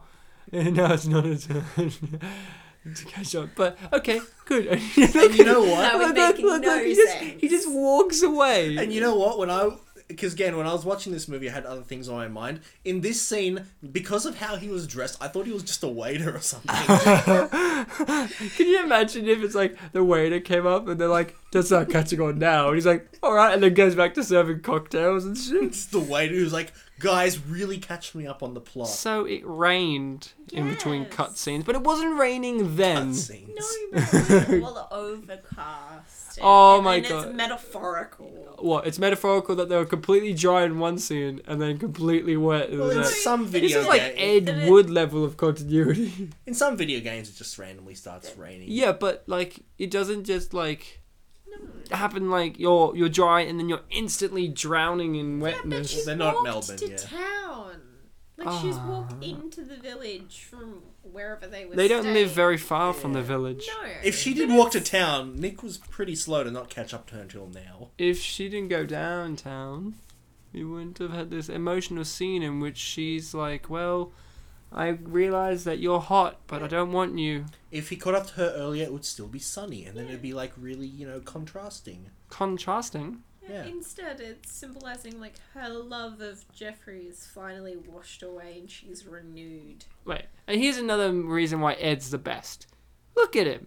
He's like, I'm nice gonna, guy. I'm gonna help you out, man. Like I've known you what three days. You could be an axe murderer for all I know, or someone who's a thief. But I trust you enough because you told me you you were a hooker as a joke. But in What? fact, This is no, a, he said hooker. He said whore. No, hooker's the word. The he said hooker. He's like, I'm a I s- hooker, ha ha ha. And then he's like, Oh I ah, swear he says whore. you're wrong. He said hooker. Even Bappa I'm- was paying attention to that part. Even Yeah, but the subtitles on this are wrong all of the time. No, No, I'm not talking about when I them. watched them with sound. He said hooker. And I'm telling you, when we watched it with subtitles, it said hooker. So either way, he's a hooker. That's what we're trying to emulate here. Did you know that Nick's a hooker? He he he sucks things for a living. What things? Ev- oh, evidently not ice sculptures of women's He breasts. sucks the depression out of people by being their escort. Now, out of all the scenes we've done in all the movies we've done, I feel like this is a genuine Oscar contender. For Amy Adams? No, for for Debra Messing here, of how much she has to withhold. She could just blast off in furious anger, but she doesn't because it's her sister. She loves her, but she hates her right now. And oh, she this whole scene is just her being like, "Yeah, sure, it's all about you, but what you're doing is wrong, and I have to bite my lip for the moment, but doesn't mean that I have to do it tonight. I hate you. Get away from me, you bitch, kind of stuff. I feel like she's got this great manic energy that is just real. You know what I mean? It's really real, and this is how people really react. You can see it in her eyes in this scene and the next scene. And you know what? This scene really showcases a big transformation of this character. Because, like I said Yes. earlier in the movie, almost every single one of her lines sounded like it wanted to be like a punchline to a joke. And now we've got a really. She's a strong, independent woman. a strong woman who's in a lot of pain. Yeah. She's a strong, independent, in Independent pain- for now. Independent, so she gets a ring on it, boom, boom, which she doesn't in this movie. Um, do you think there was room for a sequel, Rachel? Well, some movies that you wouldn't expect got a sequel. I mean, Thanks, Rachel. Saturday Night. what? I said, do you think there's room for a sequel, Rachel? And you just started talking. I'm like, thanks, Rachel. Oh, did you say her name? Yes. I'm sorry, I didn't hear that. Rachel, do you think there was possibility for a sequel? Like, if this went well enough in the box office, if this went well enough in the box office and generally in reception, do you think they could have had a, a series of these movies? I think even if it didn't, Disney has shown that there's always an opportunity for a sequel. Yeah, but this isn't a Disney movie. No, but like Disney Dis- can do that, I feel, because they're Disney. Like, they've got the name recognition. While lesser ones like Warner Brothers, yeah, maybe. Maybe. But uh, maybe. I reckon if this movie did well, there would have been a string of sequels. I mean, they do My Big Fat Greek Wedding 2 10 years later. This is about 11 years ago. Where's this one? Where's the yachting date in which it's like, uh, like uh, a disaster movie in which it's her, Nick, and her stepdad stuck on a, uh, like in, in the middle of the ocean, lost, and there's no rations, and they have to decide who to eat first, and the dad's just like, I'll go, and like he cuts off his own hand, and he's like, let's let's eat, let's eat, and then they all just like crying and shit, and And it's a- then Nick the Magic Genie comes up and says, I'll fix this. and he whips out his dick and he uses it as a propeller and the ship goes fast. As I've established, circumcised dick. Thank you. Um, Will he still have his magical powers now that he's not a whore? He's A never been a whore. He's been a hooker. I'm gonna call him a whore. Why? 'Cause I can. It's post-sexism at this point, isn't it? Uh, yep, sexism is dead by when this movie came out. I mean, sure, maybe not in England. England's a bit different when it comes to that. Sexism You can't take be- down the empire. Sexism might be dead, but clearly rudeness isn't. You know, the dad is kind of like Yoda in this movie. He just walks around Funny how you dispensing. called him Yoda when freaking Kat was calling Nick Yoda earlier. Yeah, well, she doesn't recognize her own Yoda when she has one in front of her. What a silly war. Nick is clearly Jabba the Hutt. He's gonna have her up in chains, which is marriage or, or relationship, and she's gonna choke him with those. She's gonna choke him with those to death, and she's We gonna wear a need- metal bikini. We need a dub of this movie that replaces all of Nick's lines with Jabba the Hutt like scenes. Did you hear that Admiral Ackbar died? The voice of Admiral Ackbar. That's sad. You know who Admiral Ackbar is? I know who Admiral Ackbar is. Who is it?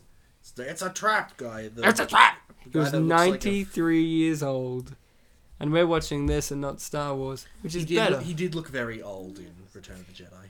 It's a trap. And we just missed possibly the most subtle moment in the film, Which bit? where the father s- quotes the line from the article saying, Oh, I that was the thing I was talking about earlier that I recognized. Yeah, he quotes the dad. Bartek, you might have missed it, but earlier he was like the article that the that Nick wrote was about what was it? It's like women who are in these relationships that they are in. Women have the exact love life that they want. They have the exact love life they want. And then at the end of the movie, the dad quotes that article at her. He's like, I read this very interesting article that says, and he quotes Nick at her. Isn't that a sly piece of writing? Yeah, I didn't catch that at all. Rachel didn't catch it last night, but I caught it. And now, Rachel, you s- bro- brought it back up No, f- we- because. I caught that he quoted. You made the connection that he was the writer of the article because earlier in the film he mention she mentions that he got the number. She got the number from the author of the article who she knew. I didn't connect that that was her dad. Yep. Isn't that cool? This movie, intense with how smart it is. I mean, look, he's smacking his hand on the steering wheel, biting his lip, thinking, how can I make this movie better? I know, I'll drive back. I'll for just an stop in the unexplained middle reason. of the road. Well, it is England. There's only Could've- like two roads. It roads. would have been better if he was riding a motorcycle. Yeah, it would have been a lot cooler. And he had like a neo Nazi helmet on with a like spike on the top. Well, you don't have to go that crazy. I just think that the I motorcycle. wasn't crazy. I I just crazy. think that the motorcycle should be a magic motorcycle. Could it be one of those motorcycles in which it has like a mounted dildo on it, and he's like riding on that dildo? Because he's a he's a whore. He's got to keep his. I don't know about having a dildo on the motorcycle. Maybe if like one of his hands he was holding like a long spear-like dildo. And it became Mad Max Dildo Road. Yeah, I mean, I want him to be, you know, the big magical thing. The motorcycle can just be magical too, but it doesn't need all the crazy accessories. It just needs to be a cool motorcycle. Oh, Oh, there it is. Oh, there it is. So graveyard chase sequence. Yes, and we need more of this in. Ed Oh. is such a nice guy that when he is told that the woman that he's meant to be marrying her in, in like 10 minutes slept with his best friend, his first question is, Does Kat know?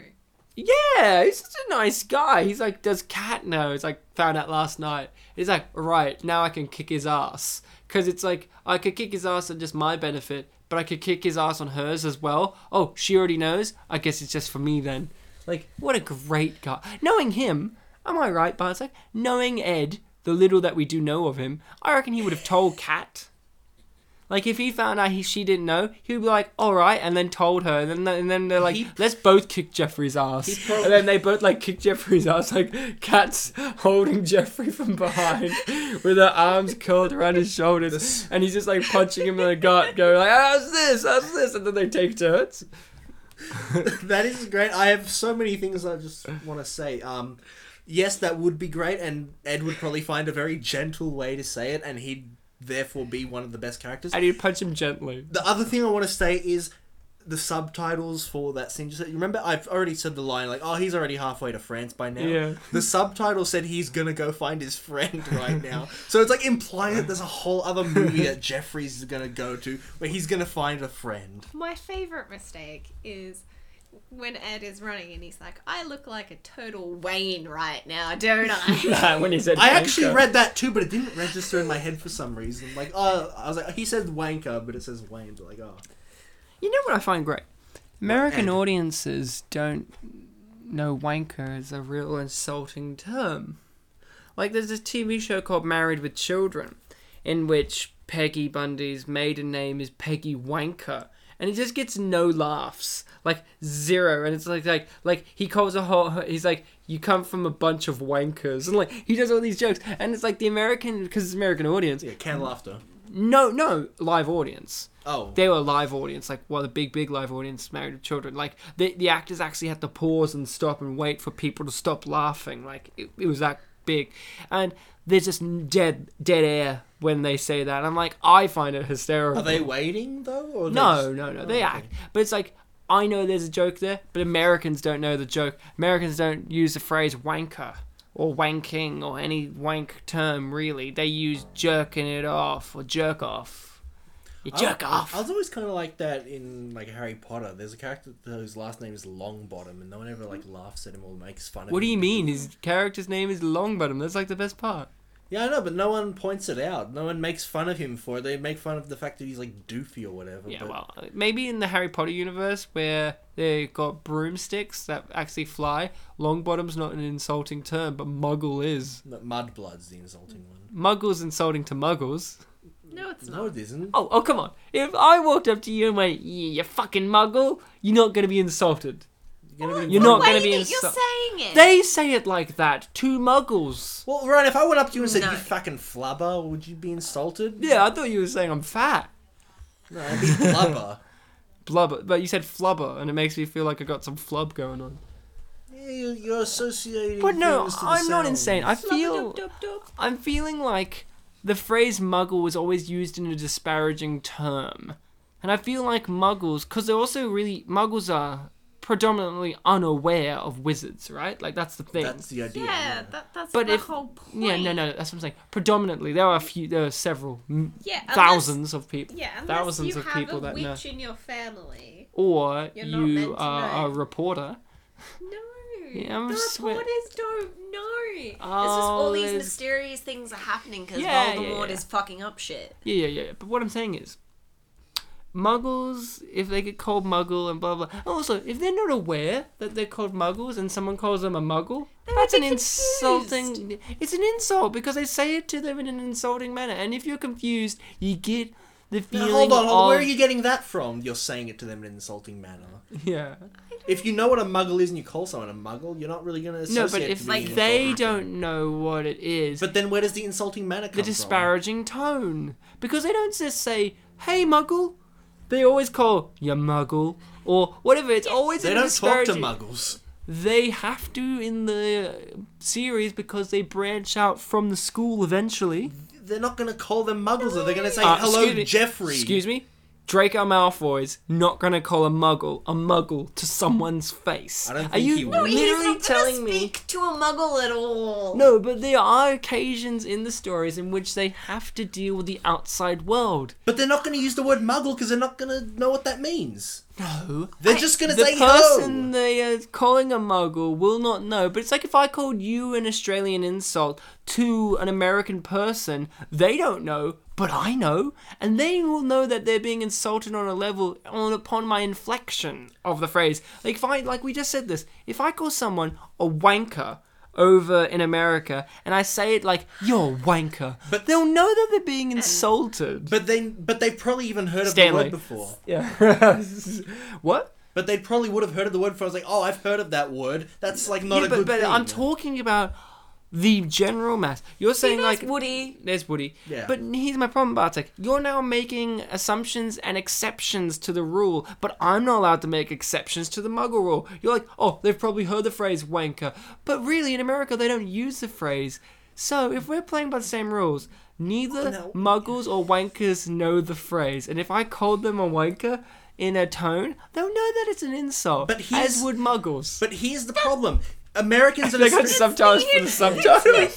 Americans and Australians live in the same world and they know each other. Wizards and Muggles, that's a one-way thing. no, they live in the same world, but they don't know about each other. No, wizards know about Muggles. Muggles don't know about yeah, wizards. but Yes, that's we what I'm saying. already Like, they don't, established they, this. Wait, sorry guys. And Jeffrey yeah, we've said this a million times. He doesn't learn a thing. We know. Look, learn absolutely nothing. learned absolutely nothing. I'm sorry, but I completely disagree. What you're saying is, okay, for instance, I don't know anything about the South African culture outside of the general history, but I bet you a South African could walk up to me right now and use a South African insult or slang term and use it at me, and I'll have no understanding what it is, and I'll bet most of the world won't have an understanding of what it is because South Africa is not a giant country in the grand scheme of things, but they still have insults in the grand scheme of mm-hmm. things. My And the insult in the Harry Potter world isn't Muggle; it's Mudblood. no Yes, mudblood that's is to wizard to wizard. that's to wizard to wizard, but Muggle is from wizard to human. Because Muggles, I don't Muggles think not a so, polite term. Why don't they just call It's them not humans? a rude word. No, because They're humans too. No, exactly. yeah, but they're wizards. But they're They use humans. that- but then They're why do they? human Shh. wizards. But, so there's aliens in this universe, is there? Wait, wait, Not yet. wait. Do other creatures have wizard powers? Like, do, do um? no, there's just There's a other- class called Care of Magical Creatures. Yeah, I think th- so. There's a lot of Yeah, but are they magical creatures. Creatures don't count. Like wizards have the ability to incant spells and whatever. Yeah. While magical creatures like unicorns just have that as a, as a let's say a se- feature. Yeah, as a sense, like you know, like like you know, this is their sense, blah blah blah. But what I'm saying is, like, I like how this we went way off of this movie, but I'm telling you, Muggle can be used and is used as an insulting phrase towards humans from wizards because wizards, like Draco Malfoy, like Draco Malfoy, for instance, and the whole Malfoy family have the classist undertones towards it. They'd use mudblood as an insult to Hermione because is Hermione? Yeah. Hermione. yes. Hermione, eh, blah blah blah. But they aren't afraid to use this classist insult towards humans because it's very similar to me like X Men, in which Magneto hates humans and he finds them a lower down on the evolution chain. Malfoy and these other wizards, the elitist wizards like Voldemort and all these other people, think that wizards are like a higher being than the humans, the muggles. But here's the. I think the best comparison is: Do you think bogan is an insult? Yes.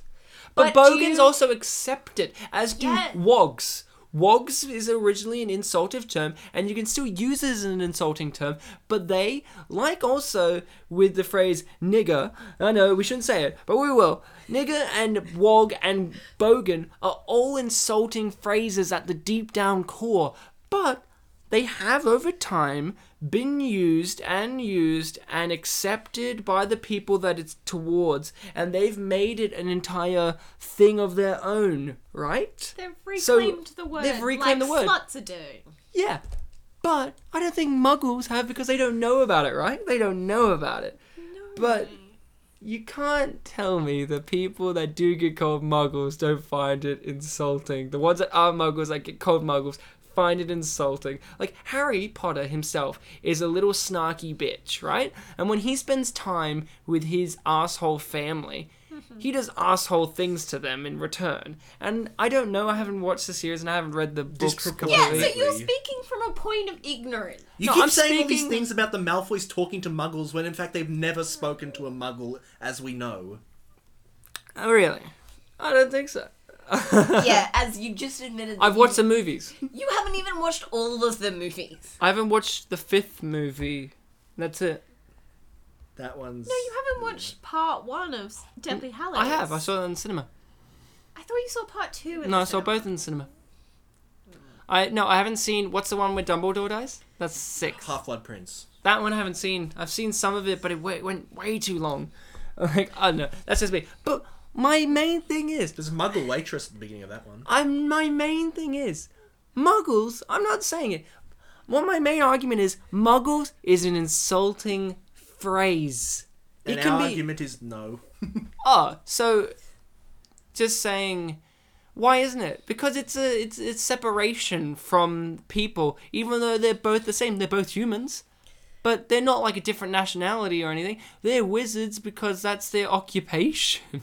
It's just a No, word to. it's s- not. It's just a word to set. It's their class. It's not their occupation. It's their class. In the Harry It's Potter like world, their there is like an idea of there's a whole world that these people do not realize, and that's just a term for the people who aren't a part of that So world. you're telling me that muggles isn't an insultive term and that muggles are looked down upon by the wizards? Because, excuse me, Umbridge and her I'm not- lot of people have fucking hatred for muggles. I'm from not what I saying can that gather. that's wrong, No, you're but I don't think the word muggle is a bad word. I think it is.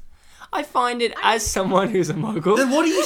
then what do you say? term. Then what do you say to the people who aren't dicks but they use the term muggle? Because I'm pretty sure Hagrid also uses it and stuff like But that. Yeah, but Hagrid's also a bit of a dick. descriptive There's a class called like Muggle Studies, isn't there? Yeah, but also there used to be back in the olden days, you can use the studies of sociological things to be like, yes, and today we're studying the Negro. Like, you know what I mean?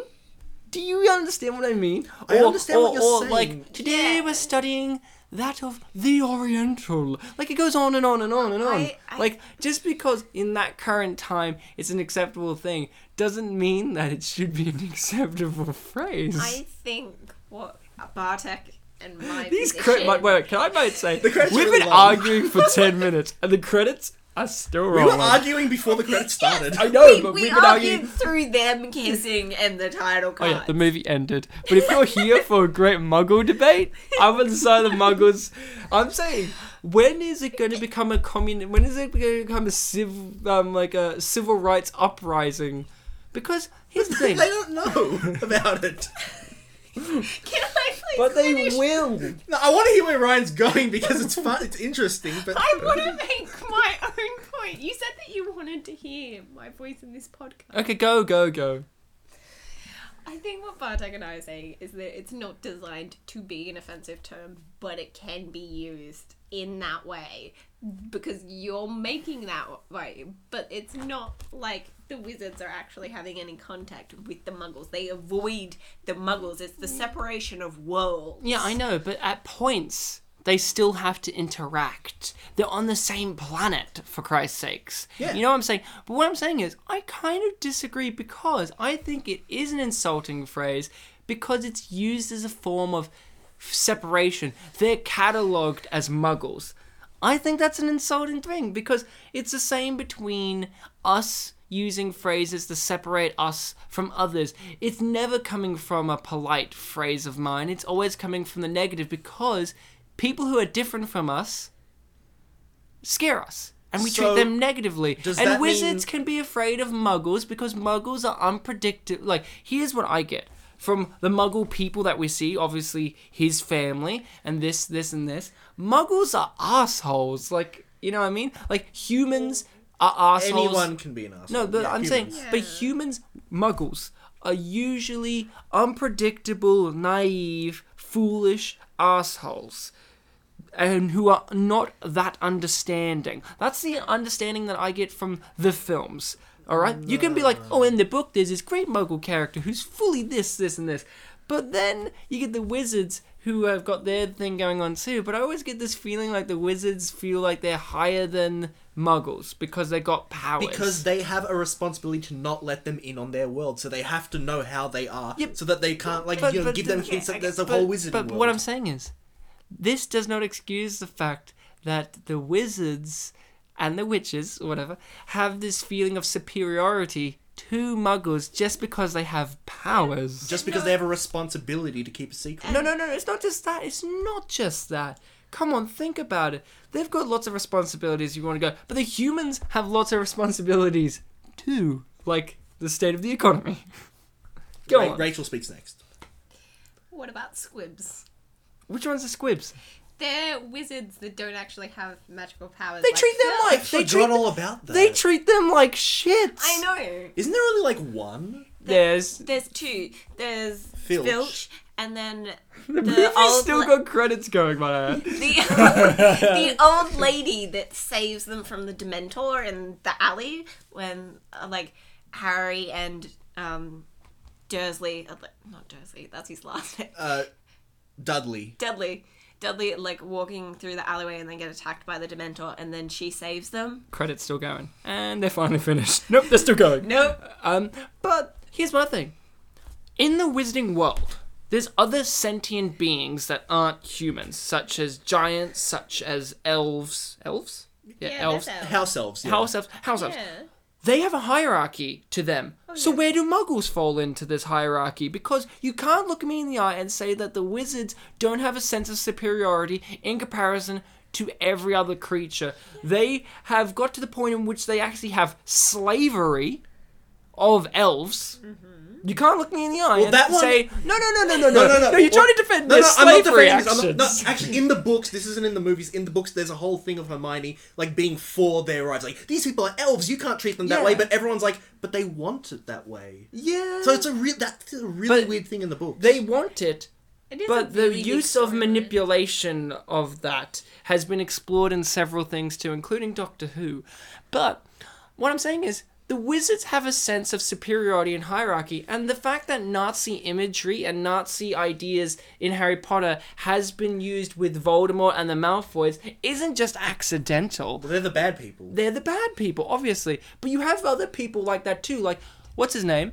Dumbledore. Dumbledore wasn't the most pure of heart guy in the universe either. He doesn't like things. Like, he comes across as a bit of an asshole too. There's several arguments for Dumbledore, yet he's supposed to be this heavenly guy. But he's a wizard, just like everyone else, with a sense of superiority. I'm not saying, like, oh, Muggles are great, blah blah blah, boo hoo, whatever. I'm just saying my original argument is Muggles is a derogative term.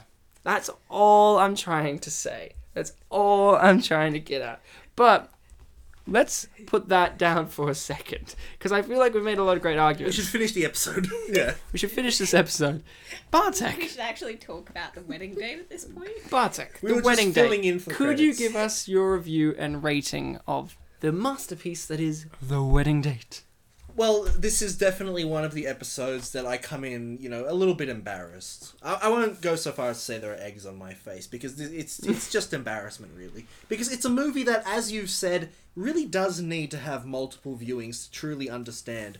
And you've even heard it within this episode itself. I've had things explained for me to me by Ryan and Rachel, Mm-hmm. and I've gotten more and more out of this movie just from simply watching it a day later, like not even 24 hours later. And I think that a movie that has a lot of multi layered elements. Don't know why that's a laugh or Is- anything. So, what? I don't know why you're laughing about that. Because I bring it up every episode. You do. It's your Yeah. catchphrase. Multi-layered. It was yours, but then I just kept bringing it up. Um, I wasn't even planning to. But, uh, and that's something that I really value in a movie. And I don't get that too often in these movies because, you know, maybe, maybe Empire Records I did too, but a lot of the movies we, we've watched in this show, not so much. Like last week I pointed out the, last week we did Sorority Boys, not the Like Mike, that's a different thing. Um, Sorority Boys, there was that car ac- car crash scene, and the guy got in a brace later, and you didn't realize that Mm, it was mm. the same thing. So, you know, we both kind of point out This things. movie has a lot of s- hidden things. we learn things by doing this show. So, this movie is a learning experience, and I think that the rating I would have to give it, you know, to compare it to the idea of learning, would be an A plus if you're American, and a HD if you go to university here. Hmm, brilliant. Now, Rachel, you seem pretty heated up about this Harry Potter thing still, but use that energy and that focus to tell us your feelings about this movie. Because after all, this is the movie you wanted to talk about. So, and give us a rating of your choice. I don't even get to review it. No, It's no, happened. after. Like, you review and give a rating. Final thoughts and rating. Yes. Um. I love this film. It's it's adorable. It's it's a classic rom com situation with a little bit of a twist, Hmm. because it, you get the sexuality of a woman rather than a man because it's the male prostitute instead of a pretty woman situation where it's a female prostitute. Hmm. It's, it's advanced in its plot. It's very subtle as well, very artistic. A lot of beautiful shots, as we mentioned. The beautiful tint in the dance sequence is amazing. I like tints. It, it's a very good use of color. The, it's very nice the way that like her costuming develops as well. There's a lot of interesting developments that happen with all of the characters, even Woody. His, his lines pay off in the end. There's a snake in my boot. Yep, Okay, that's from Toy Story. Wrong Woody. yeah. There was a Woody in Wild Hogs. Why don't you go to him? I don't remember his quotes. John Travolta. Uh, something like, "I'm becoming water." No, come on, guys. We gotta get on the road. We gotta get. We gotta go. yeah, okay, Whitey. Uh, any other feelings you have, or were you going to give us your rating out of how you feel? I'm not sure. I'm just really emo. I'm really emotional after the ending, and I think the ending of the give it- movie, or Yes. Or us arguing about the Harry Potter? ending of the movie. I think I'm gonna give it nine out of ten title cards. Whoa, that's a lot of title cards. I mean, It'll that's make almost the- as many as the movie. it'll had. make the movie longer. That's what we need. Okay, I'm gonna give it a short, quick burst review here because I felt like I did a predominant amount of talking. I usually do, but this movie, it's simple. I think it's the most simplistic movie we've done, and simple doesn't mean bad. Simple is good sometimes. Not every movie can have complexities about it. Not every movie has us scratching our heads. Yes, I did say this movie did keep me in the dark for good periods of it, but once it did answer it, everything fell into place. This is one of the best movies that you could ever see. This is the best movie if you really want to go there. It has characters that are compelling. It gives you two dimensional, three dimensional, hell, four dimensional characters. It has debate worthy scenes. It has everything that you're looking for for a good movie. I recommend buying this movie. I recommend watching it. I recommend telling all your friends. If I had to give this a rating, if I had to, I would say, um, like seven knots if you're like out on a yacht. That's like a decent amount of knots. Um, yeah. So other people had other feelings, like how these two had different feelings to me about muggles. Um, this is a 10 star review called I Loved the Wedding Date. And this was written in 2005. And I like to remind everyone now and then when these are written because the movie came out then, and sometimes people have a, you know, you have a different perspective when you've just seen something for the first time or just when it's new. Like it's got this, the stigma is different. So this is what they had to say. I want to see this movie again. After reading some reviews, I had my doubts, but I have to say that I had a good time watching Wedding Date. I found myself laughing throughout the movie, and Mul Mulrooney, Mulrooney, uh, that's the actor's last name. Mulrooney is absolutely hot. Messing is perfect as Kat. They have great chemistry. The writing is smart and fun. I liked how the story unfolded, and the pace was just right. Wedding Date has a few twists and turns to keep it from being another formulaic flick. The story and characters are refreshing and different enough that it doesn't mimic other movies for me. The English countryside is beautiful, and the other scenes added a romantic touch too. I like the decor of the parents' home and her old bedroom. It complemented the romantic theme well and made me look. Any romantic will enjoy this fun and sexy romp. They gave it 10 stars. I like, I like it was sexy. So this one is a 7 star review. And it's called Very Sweet. This also came out in 2005. Critics, Shritics. Oh, called out. Critics, Shritics.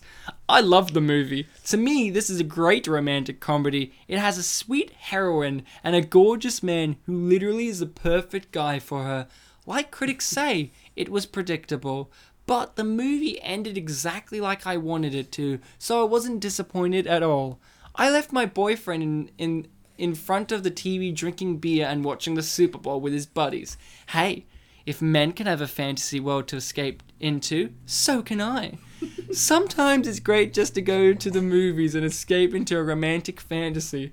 I wish that every guy would see this movie because they could learn something about what women want from the leading man. It re- it's really not that hard, guys. I think this movie was a perfect escape for women who don't want to watch football. Seven out of ten. Wouldn't it be- Fantasy world of football. Wouldn't it be a plot twist if this was a guy who wrote it? okay. I I also liked you know the whole fantasy thing. No. It also ties into my whole magic hooker. Yeah. theory. Do you both feel like you learned something from this film? Yeah, I did. I felt like I, I'm a more more of a gentleman now. Don't you? Uh, I should probably stop cheating.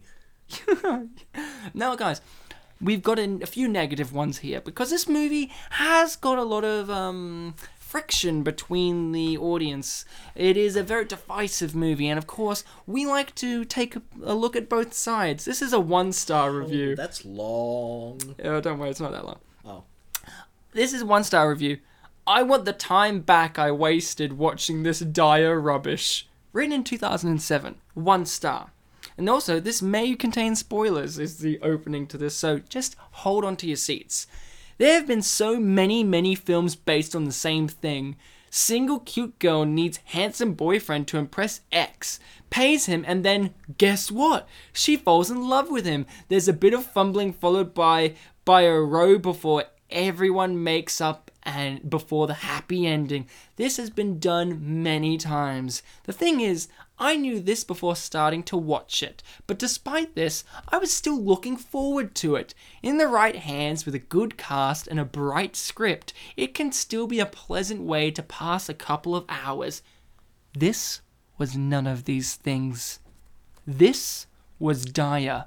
A female lead lacking in charm or wit, who totally failed to light even the slightest spark in me. I truly did not care if she got her man or remained single and unhappy. A male lead who was after a few of his endless words of wisdom I wanted to kill. Just to remove that smug look. I had no idea that sorry i had no idea that leading a life of a male whore was the path of was a path to an all-seeing all-knowing enlightenment a totally unrealistic film filled with unrealistic characters. None of them seemed to have jobs. All of them had more money than s- all of, yeah, all of them had more money than sense. A bridegroom who still goes ahead with this with his wedding after learning that his bride slept with his best friend. Plus i would miss you even if we never met. Ugh. I could go on but i just but i just realized that i'm wasting even more time on this dross i could rant about introducing a character just to have a very cheap laugh at the end at, at the name woody but in truth, that was the only remotely humorous thing in the film. One star. Yeah, that just made me realize there was a a line way earlier where uh what was it? It was uh they were the sisters were at the bar drinking and all of Yeah. a sudden Amy had the whole I can't go through with this Yeah. thing. And like it just wasn't brought up or expanded Well, upon. it- but now I realize it was it like was. foreshadowing. It was foreshadowing. This movie's got a lot. I just remember that now because we didn't now, talk about it. Bartek, this is what you're feeling. This is a one star, and it's called I'm actually in physical pain. I read that title, but I didn't read that review. Okay. I had to visit the bathroom on three separate occasions within one hour after seeing this movie. My guts were in turmoil after watching such an idiotic and insulting travesty of a romantic comedy.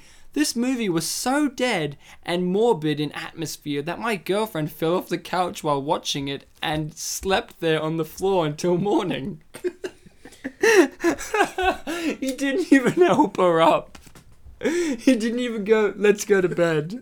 He s- continued to watch after this happened. Okay, I did not laugh once during the whole movie, and I had to drive five miles across town to go to the video store to complain and to get some decent comedy urgently. Um, Dermot Mulroney, uh, Mulroney was so bad in this movie that I truly believe he was trying to sabotage the whole sordid affair. The movie has turned me off love and sex and the British for life. Holy shit, he wrote off not only love and sex, but the whole British for No life. wonder he left his girlfriend on the ground. I feel like moving to a monastery and maiming myself. Please pray for me and for any poor soul who sees this monstrosity. One star. He's such a wiener. He probably didn't even go to the Well, monastery. he did want to maim himself, so he doesn't have a wiener anymore. Okay, guys, two more reviews left. Keen on this? Uh, Rachel, don't get too excited because we, you know, I know you still want to debate about muggles, but that's over now. it is. Maybe one of these reviews has the word muggle in it used as an insult. One of the best romantic comedies I have ever seen. 10 stars. Written in 2005 also. Most of these are from around the period. Couldn't really find any that were closer to the time we're in now. So so this is I this is one of the best romantic comedies I've ever seen. I took my husband to see this movie despite his whimpering of being drug to a chick flick. Yeah, drug. Uh, not drag. was- Drug. like they drugged him, I oh, guess I thought it was like drunk, but they said drug instead. drug to a chick flick. We both enjoyed this movie very much. My husband even says he can't wait for it to come out on video so that we can buy it.